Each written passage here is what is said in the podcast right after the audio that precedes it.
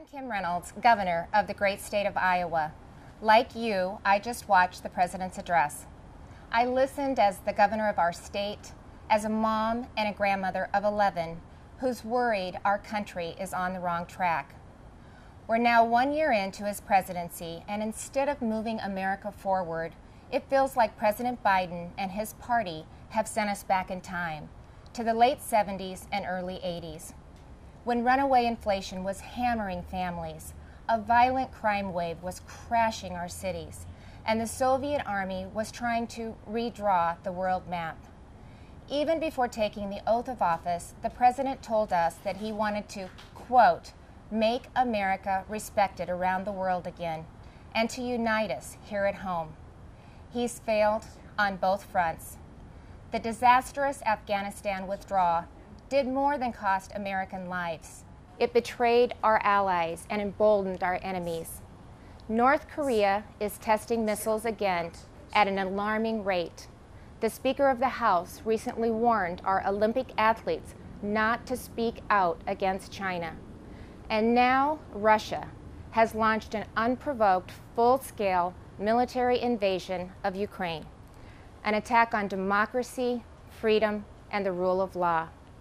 Now all Americans must stand united in solidarity with the brave people of Ukraine as they courageously defend their country against Putin's tyranny, as they fight for their freedom. But we shouldn't ignore what happened in the run-up to Putin's invasion, waiving sanctions on Russian pipelines while eliminating oil production here at home, focusing on political correctness rather than military readiness, reacting to world events instead of driving them. Weakness on the world stage has a cost, and the president's approach to foreign policy has consistently been too little, too late. It's time for America to once again project confidence. It's time to be decisive. It's time to lead. But we can't project strength abroad if we're weak at home. And that's what I want to discuss with you tonight. The president and Democrats in Congress have spent the last year either ignoring the issues facing Americans or making them worse. They were warned that spending trillions would lead to soaring inflation. They were told that their anti-energy policies would send gas prices to new heights, but they plowed ahead anyway, raising the price at the pump by fifty percent and pushing inflation to a forty-year high. Four decades ago, when our nation was last reeling from inflation, I was a young working mom just starting out. My husband, Kevin, worked days while I watched our girls, and then we would literally switch. We would pass in the yard as he was coming home, and I was leaving to work evenings at the local grocery store. From across that checkout counter, I saw the pain of inflation on my neighbors' faces. I saw what happens when prices rise faster than wages. The Biden administration believes inflation is a, quote, high-class problem. I can tell you, it's an everybody problem. I saw moms and dads' paychecks buy them less and less. I watched working people choose which essentials to take home and which ones to leave behind.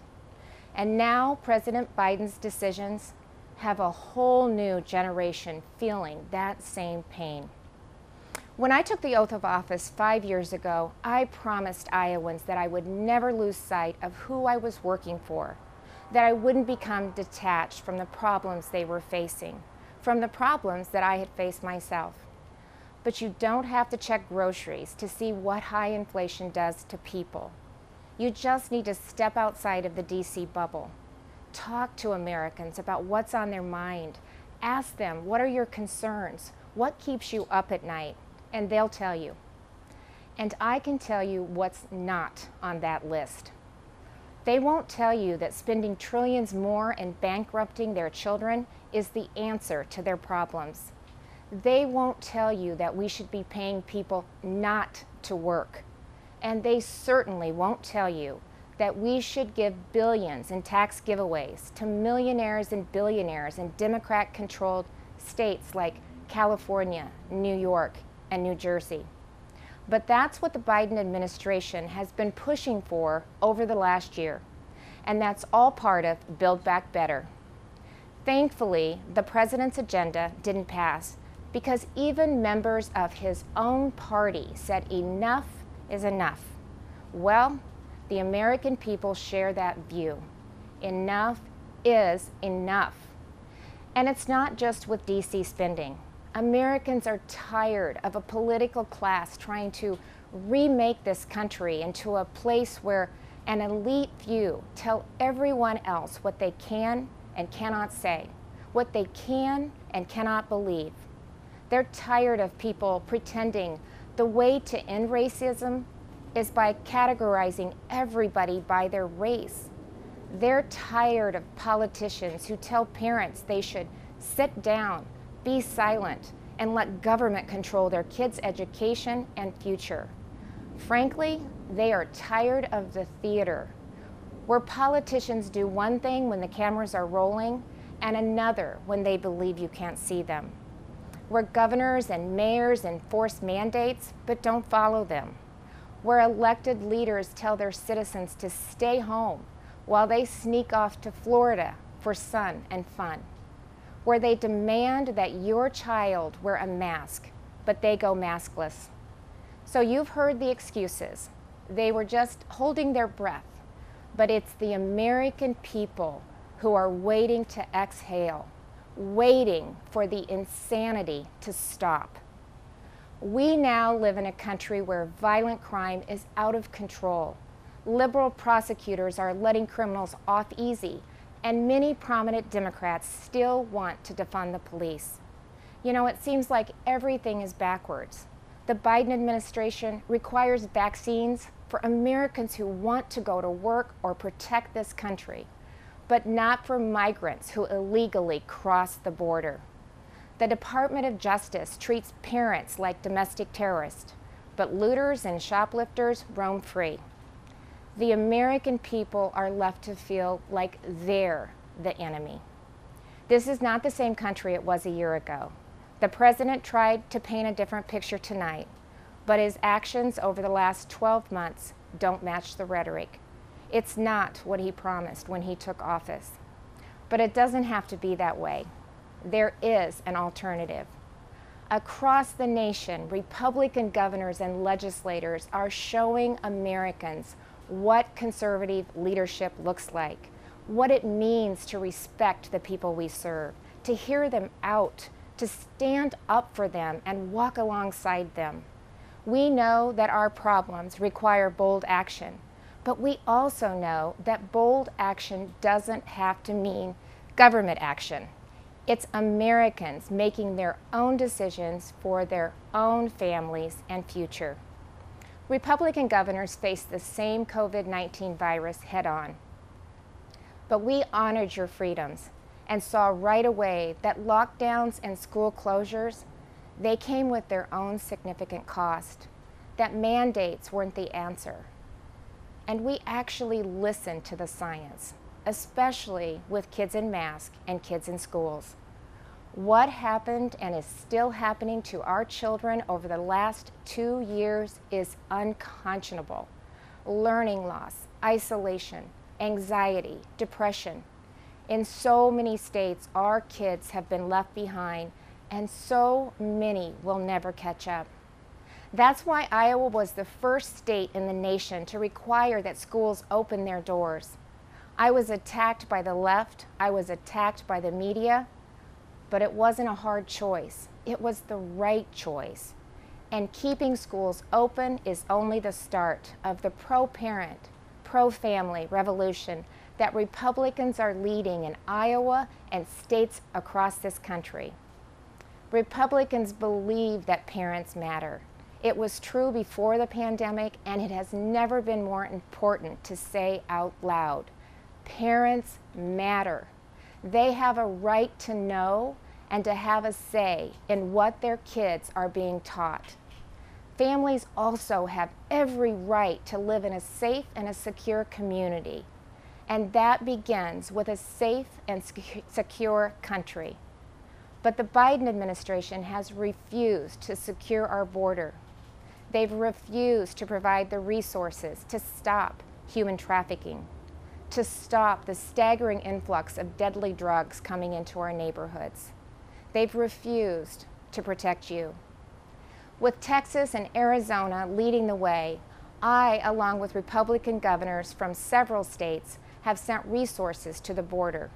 And we've actually gone to the border, something that our president and vice president have yet to do since taking office. On the economy, the contrast couldn't be more stark.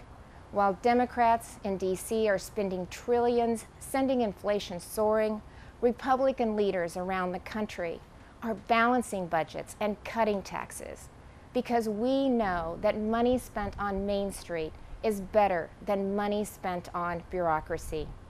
Today, I signed legislation that eliminates Iowa's tax on retirement income and sets our tax rate at three point nine percent. That's less than half of what it was just four years ago. And it shouldn't come as a surprise that out of the top twenty states with the lowest unemployment rates, seventeen have Republican governors. Republicans may not have the White House, but we're doing what we can to fill the leadership vacuum. And on the issues that are affecting Americans, Republicans are leading. We're standing up for parents and kids. We're standing up for life. We're keeping our communities safe and thanking those in uniform. We're fighting to restore America's energy independence, and that includes biofuels. We're getting people back to work, not paying them to stay home. Most of all, we're respecting your freedom. Behind me stands Iowa's Capitol, where we display our state motto, our liberties we prize and our rights we will maintain. And those aren't just empty words. It's a belief that the greatness of this state and this country lies in our people, not government. You shouldn't have to wake up every morning and worry about the next thing the government is going to do to you, your business, or your children.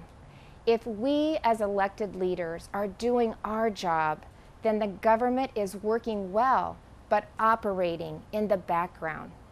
It's supporting the ingenuity and spirit of our people, not drowning them out. It's keeping them safe, not restricting their freedom. That's what I believe, that's what Republicans believe, and that's what Republicans are doing.